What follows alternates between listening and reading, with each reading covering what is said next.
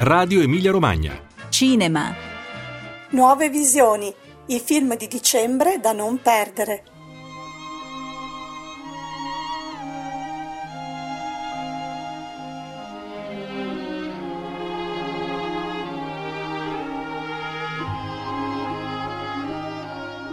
Il mio saluto a tutte e a tutti voi all'ascolto di Nuove Visioni, la rubrica mensile dedicata alle uscite cinematografiche più interessanti nelle sale italiane e in particolare dell'Emilia Romagna.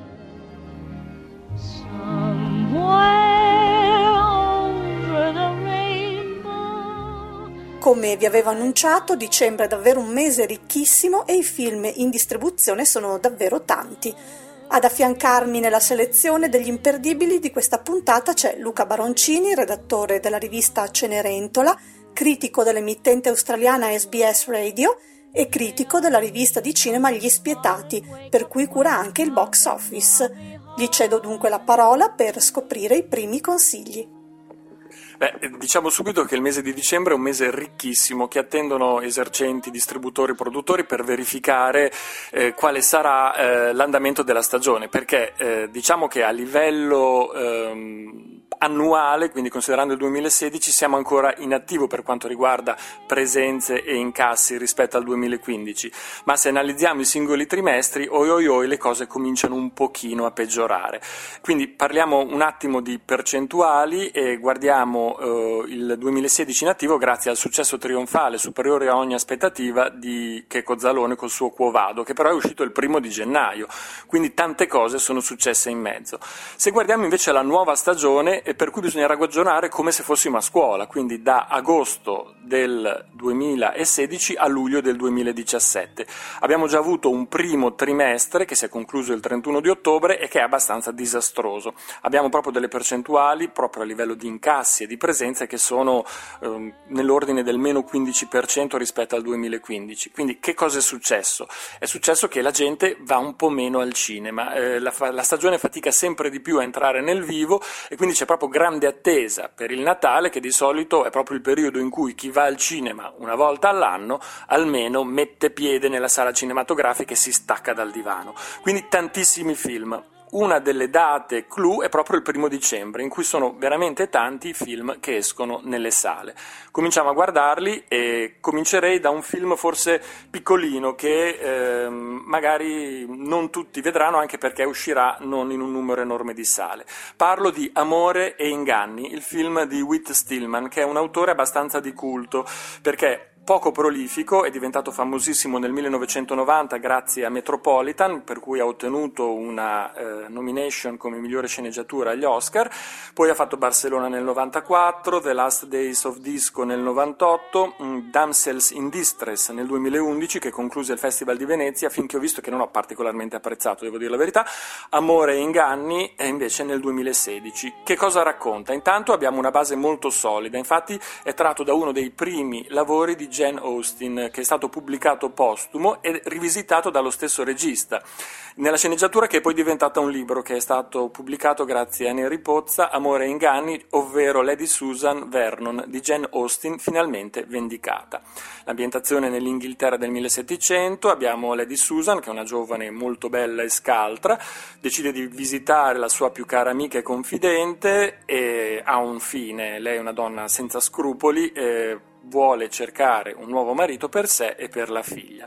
La protagonista è Kate Beckinsale, a lungo inseguita da Stillman. Beh, direi che ci sono tutte le premesse per eh, un film interessante che ha sia la base solida e anche la possibilità di parlare al grande pubblico. Sempre il primo dicembre esce un altro film abbastanza atteso che è Free State of Jones. In regia abbiamo Gary Ross, regista abbastanza convenzionale, ricordiamo Seabiscuit, Hunger Games nel 2012 e ora questa storia molto americana. Si tratta di un dramma storico che è ambientato durante la guerra di secessione e racconta la storia vera eh, di un contadino ribelle eh, che è interpretato da, la pronuncia sarà sbagliatissima, Matthew McConaughey, uno degli attori più impronunciabili della storia del cinema.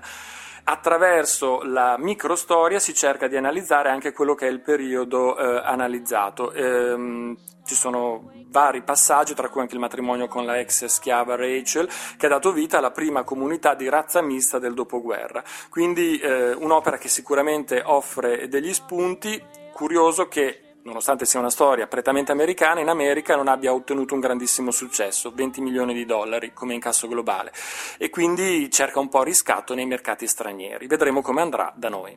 Sempre il primo di dicembre, eh, quindi una data veramente con tantissimi titoli, eh, arriva dal Festival di Cannes La mia vita da zucchina, che è un film di animazione, un'animazione particolare in stop motion, quindi a passo 1, è stato accolto da un grandissimo successo perché eh, il, la storia è molto particolare, quella di un bambino di 9 anni che appunto viene soprannominato Zucchina, dopo la scomparsa della madre viene mandato a vivere in una casa famiglia e attraverso l'amicizia di un gruppo di coetanei riuscirà riuscirà a superare le difficoltà e ad abbracciare una nuova vita è stato apprezzato non solo a Cannes, ma ha vinto anche come miglior lungometraggio d'animazione al Festival di Annecy. Se ne parla già di una delle possibili sorprese agli Oscar del 2017. C'è dietro un grandissimo lavoro, due anni per eh, produrre il film, 60 scenari costruiti e dipinti. Parliamo di tre secondi al giorno di risultato finale per eh, un lavoro veramente eh, minuzioso. La particolarità è che eh, alla sceneggiatura abbiamo l'autrice di un film che è stato molto apprezzato nel 2011, e cioè eh, Céline Sciamma, che diresse e scrisse Tomboy, che era la storia di una bambina di 10 anni che si finge maschio agli occhi dei coetanei. Quindi lo stop motion, l'animazione eh, diciamo mm, particolare, per raccontare una storia molto intima. Eh, ovviamente la curiosità di vedere come tutto questo si svilupperà sul grande schermo è alta. Sempre il primo dicembre esce anche uno dei film più attesi della stagione, il ritorno di Clint Eastwood dopo i fasti di American Sniper, Sally. Eh, che cosa racconta questo film? Beh, racconta una storia vera, quindi farà sicuramente molta presa sul pubblico, eh, dell'atterraggio di emergenza che eh, compie un capitano con il suo aereo nelle acque gelide del fiume Hudson, salvando la vita ai 155 passeggeri del velivolo. Qual è la particolarità? Che eh, questo personaggio riuscì in questa impresa eroica e come tale fu celebrato dai media, ma le autorità avviarono delle indagini che minacciarono di distruggere la sua reputazione e la sua carriera. Quindi, come spesso accade, Clint Eastwood si insinua nelle pieghe, nelle ombre e cerca di eh, dare voce proprio a questi aspetti che sono molto interessanti. Il protagonista è Tom Hanks, che è capace di eh, rivestire di umanità anche un sasso, quindi diciamo che la curiosità eh, è veramente alta. Un'altra particolarità del film è che è il primo film a essere girato interamente in formato IMAX. Per gli spettatori italiani questo forse è un dettaglio perché le sale che possono utilizzare questa tecnologia sono poche. Comunque sia, impatto spettacolare, storia intima, io direi che siamo a posto per il primo dicembre.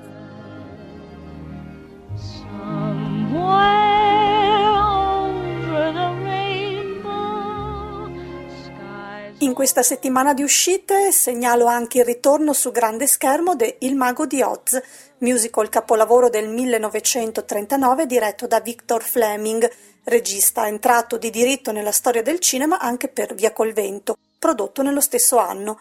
Il film sarà in sala dal 3 dicembre grazie al Cinema Ritrovato e intanto in sottofondo stiamo ascoltando l'indimenticabile Over the Rainbow eseguita dalla protagonista Judy Garland. drops away above the chimney tops. That's where you'll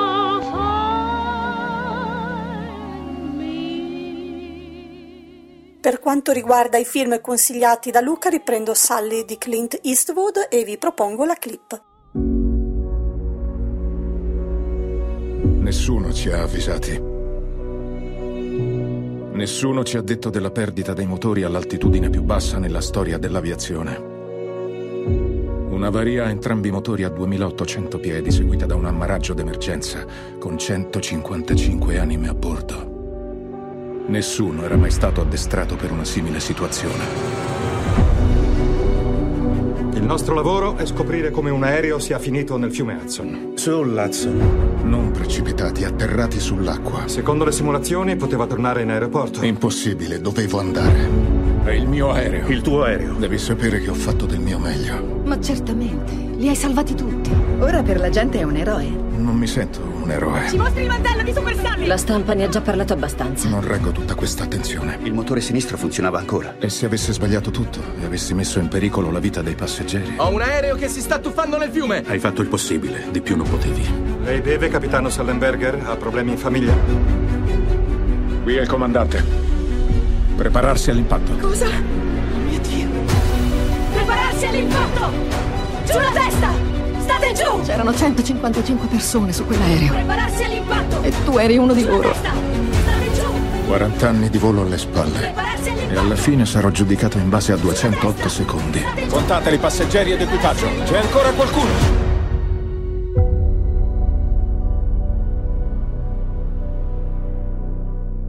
Passiamo all'8 dicembre, anche questa data ricca di titoli. Eh, comincerei con Captain Fantastic. Il film è di Matt Ross e diciamo che ha raccolto consensi ovunque è stato presentato, anche alla festa di Roma dove ha vinto il premio del pubblico. Per, per molti addirittura è il film del cuore proprio della manifestazione capitolina. Il protagonista è Viggo Mortensen, che è il padre di sei figli, ha sempre vissuto con la famiglia, isolato dal mondo nelle foreste del Pacifico nord-occidentale, a contatto con la natura, lontano dai ritmi e dagli usi delle grandi metropoli, però la morte della moglie lo costringe a prendere contatto con la civiltà, quindi con tutto quello che ha sempre rifiutato e questo ovviamente gli farà mettere in discussione la sua linea educativa. Sembra che ci sia spazio per pensare, sorridere, piangere, mettersi in discussione attraverso il cinema, quindi direi che è un'occasione ghiotta da ciuffare al volo. Sempre nella data dell'8 dicembre abbiamo quello che potrebbe essere il film che consacra agli occhi del pubblico italiano un autore molto coccolato dai festival, soprattutto Cannes.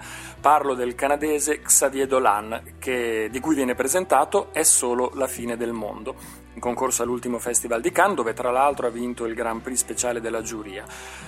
Quello che il film racconta è più o meno una storia di un pranzo di famiglia. Uno scrittore malato terminale torna nel paese natale dopo tanti anni di assenza e comunica alla famiglia la sua imminente morte. Tutto questo ovviamente creerà eh, una serie di contrasti e tirerà fuori i classici scheletri eh, nell'armadio. Il cast è molto ricco, abbiamo Natalie Bay, Vincent Cassel, Marion Cotillard, Lea Seydoux, quindi un grande cast, un film che quando è stato presentato a Cannes in realtà eh, ha avuto dei pareri discordi. Come poi spesso accade quando un autore da nicchia diventa sempre più celebrato, cominciano gli scettici, no? quelli che cominciano a parlare non tanto bene di questo autore.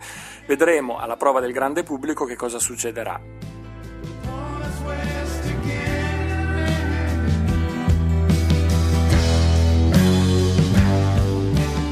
Aggiungo ai film citati l'uscita di Shatin, thriller di Fire Blackburn, in cui Naomi Watts interpreta una psicologa infantile che resta coinvolta nella sparizione di un piccolo paziente, scomparsa che darà il via a inquietanti eventi e che condurranno a una ghiacciante scoperta.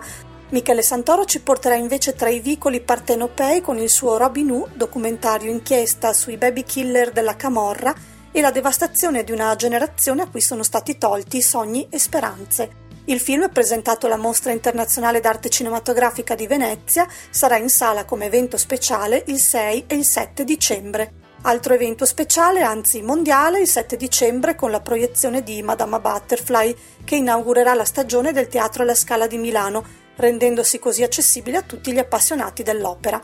Ma faccio un passo indietro e ritorno a È solo la fine del mondo di Dolan, di cui ascoltiamo il trailer. 12 anni che non torno. 12 anni non si possono cancellare, vero? Cancellare, no. Si tratta della famiglia. Capita di nascere in mezzo a persone che non senti vicine malgrado il legame di sangue. E quindi ci allontaniamo volontariamente. 12 anni e all'improvviso l'idea di un pranzo in famiglia. Recuperare il tempo perso? No, approfittare del poco che ne rimane. 12 anni sono lunghi. E dopo, il nulla. Mia mamma, sì, a volte. E mia sorella, che conosco appena, aveva solo dieci anni quando me ne sono andato. Mia cognata, la moglie di mio fratello, che dicono essere affascinante. E poi mio fratello. Perché mai avere paura di loro? Potrebbe essere piacevole, come nei romanzi a lieto fine. Potremmo finire per volerci bene, per ridere e scherzare insieme. Potrebbero chiudere un occhio sugli errori. Oppure potrebbero rinfacciarmi tutto senza perdonarmi niente. Potremmo piangere e gridare come negli sceneggiati in cui non ci si fa domande, segreti, singhiozzi, recriminazioni. Cosa faranno quando glielo dirò? quando dirò loro che me ne vado, che non tornerò più, mai più, inquinando i loro ricordi, che succederà? Vattene, Antoine!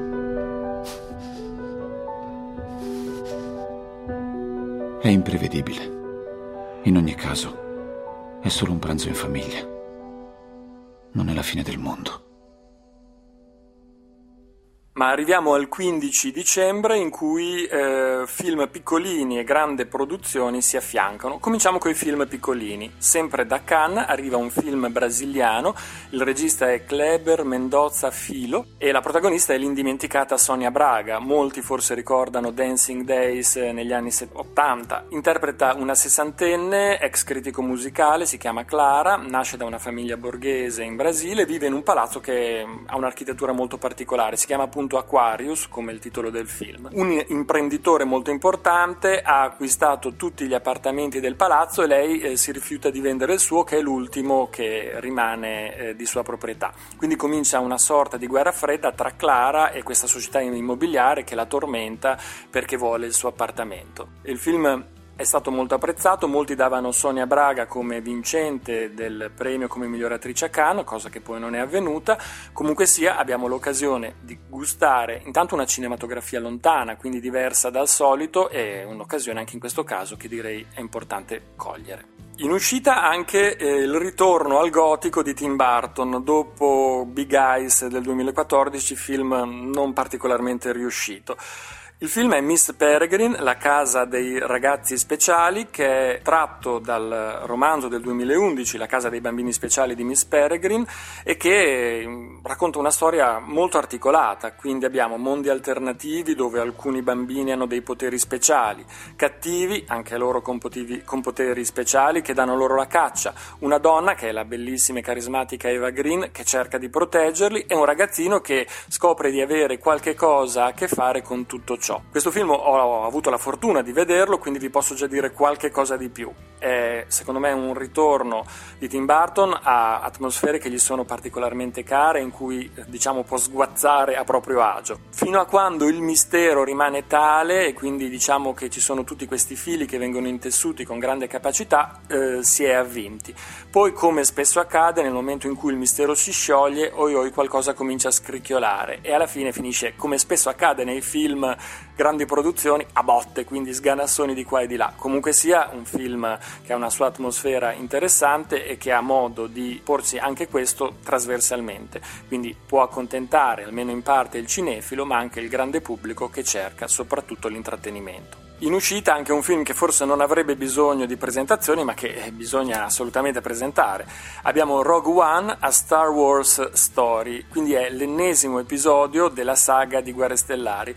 Secondo me si creerà un po' un misunderstanding perché molti pensano che sia il seguito del grande successo che è stato presentato l'anno scorso, che era il settimo capitolo, una sorta di remake di riassunto dei capitoli precedenti, che ha avuto un successo colossale. In realtà eh, è interessante perché questo film si si colloca in un periodo ben preciso, e cioè tra la terza e la quarta puntata di Guerre Stellari, che sono cioè i primi film, quindi sicuramente non avete capito nulla, vi consiglio di andarlo a vedere e di gustarvelo così com'è. È un film stand alone, quindi una sorta di spin-off ed è il primo della serie Star Wars Anthology. Eh, la storia forse non è particolarmente importante, però è incentrata su un gruppo di spie ribelli che vogliono rubare i piani per la nuova arma dell'impero galattico, la morte nera. E di particolare abbiamo che eh, la regia è di Gareth Edwards, lo ricordiamo perché si è imposto all'attenzione soprattutto americana con Monsters, poi ha diretto Godzilla nel 2014, eh, quindi un regista che ha sicuramente una grande competenza tecnica.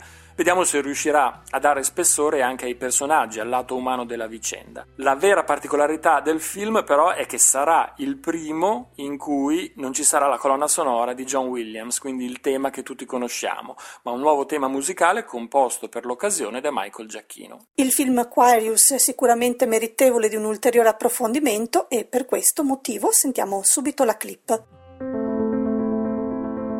Siamo venuti per parlarle riguardo all'acquisto del suo appartamento.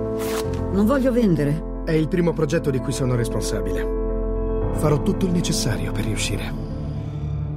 Sai nulla di questa gente? Sono molto potenti. Gli altri appartamenti sono vuoti o c'è qualcuno in affitto? Tutti vuoti. Sta danneggiando molte persone, donna Clara. Non credi che la cosa ti stressi? No, direi che sono incazzata. Il mese scorso ci hanno fatto portare qualcosa qui nel suo palazzo. Credo che una persona come lei debba vivere in un edificio più sicuro. Gliel'ho già detto e glielo ripeto. Me ne andrò da qui solo da morta. Hoje, homens sem medo aportam no futuro. Eu tenho medo, acordo e te procuro. L'edificio è deserto, Clara. No, non è deserto. Io vivo qui. Hoje trago no olhar imagens distorcidas. Passiamo alla data del 22 dicembre. Tra i film in uscita eh, abbiamo una coppiata che promette scintille. Il regista inglese Stephen Frears e forse la migliore attrice vivente, cioè Meryl Streep. Insieme in Florence, anche in questo caso film che è già stato presentato ovunque, eh, con un discreto successo sia di pubblico che di critica. La storia è incentrata su una cantante d'opera che è particolarmente famosa, non tanto per il suo talento musicale quanto per essere terribilmente stonata. Da questa storia effettivamente molto peculiare è già stato tratto un film presentato in concorso a Venezia l'anno scorso, Marguerite di Xavier Giannoli con Catherine Frott. Questo film aveva un'ambientazione francese, invece il film di Stephen Frears eh, ricolloca il personaggio dove effettivamente è nato, quindi in America, New York. Stephen Frears direi che non ha bisogno di presentazioni, è un regista molto arguto, sottile che... Eh, io vi dico solo alcuni titoli, dopodiché secondo me prenderete subito e andrete al cinema.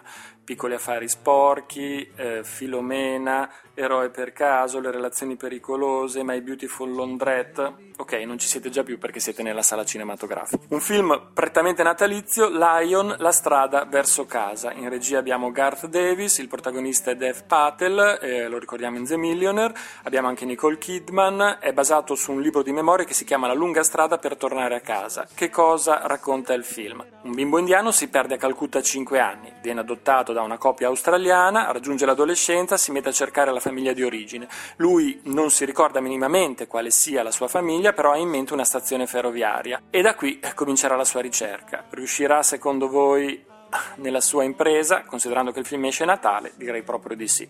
Film che si è classificato secondo al Festival di Toronto nel gradimento del pubblico, in regia Garth Davis al suo debutto sul grande schermo, famoso soprattutto per aver diretto alcuni episodi di Top of the Lake, la miniserie di Jane Campion. Un altro film che non ha bisogno di presentazione è sicuramente il 56esimo classico Disney, Oceania. Si eh, cerca di abbracciare il pubblico più trasversale possibile, allora l'ambientazione è nelle isole dell'Oceania, Vaiana è una vivace adolescente, esperta viaggiatrice, affronterà insieme al semidio Maui il Mar Osi e quindi azione, ostacoli, creature mostruose, insomma avventura per grandi e piccini.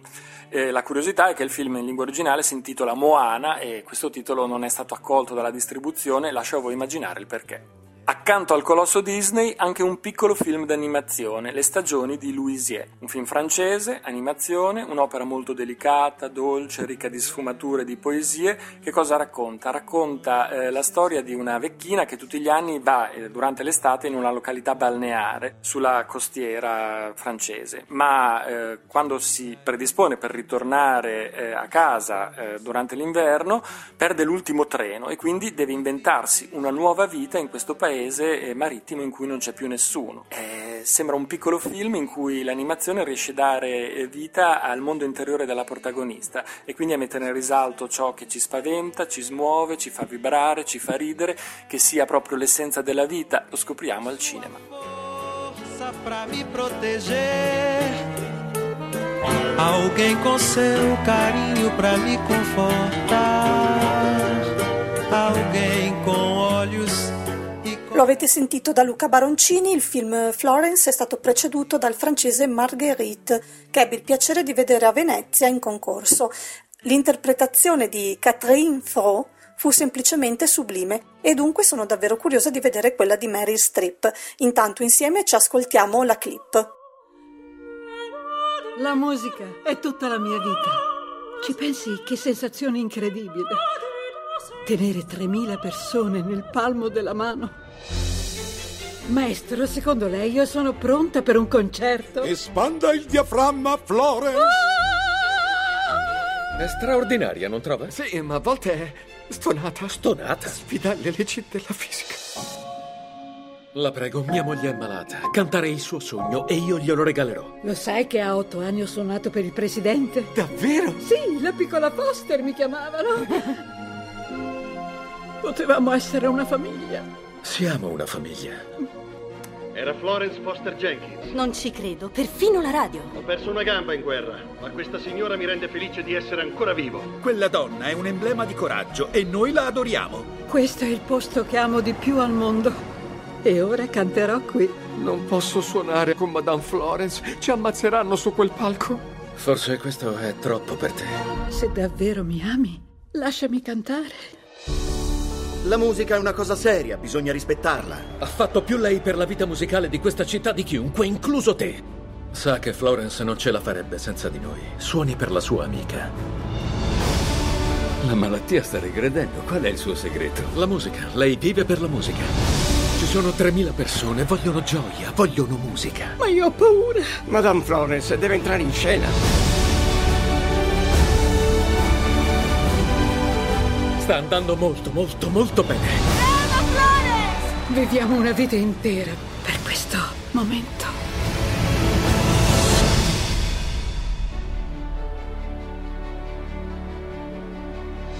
Io invece vi segnalo Passengers, ultimo film del regista di The Imitation Game, Morten Tildum, dramma sentimentale in una navicella spaziale che trasporta 5.000 passeggeri dormienti verso un mondo nuovo tutti tranne uno che, tra i corpi in letargo, scorge una donna e si innamora perdutamente di lei. E lo possiamo capire perché la lei in questione è Jennifer Lawrence. Il film è in uscita il 30 dicembre, preceduto da Patterson di Jim Jarmusch, presentato in concorso all'ultimo festival di Cannes in cui il bravo Adam Driver interpreta i panni di un autista di autobus che vince la routine della vita attraverso la poesia.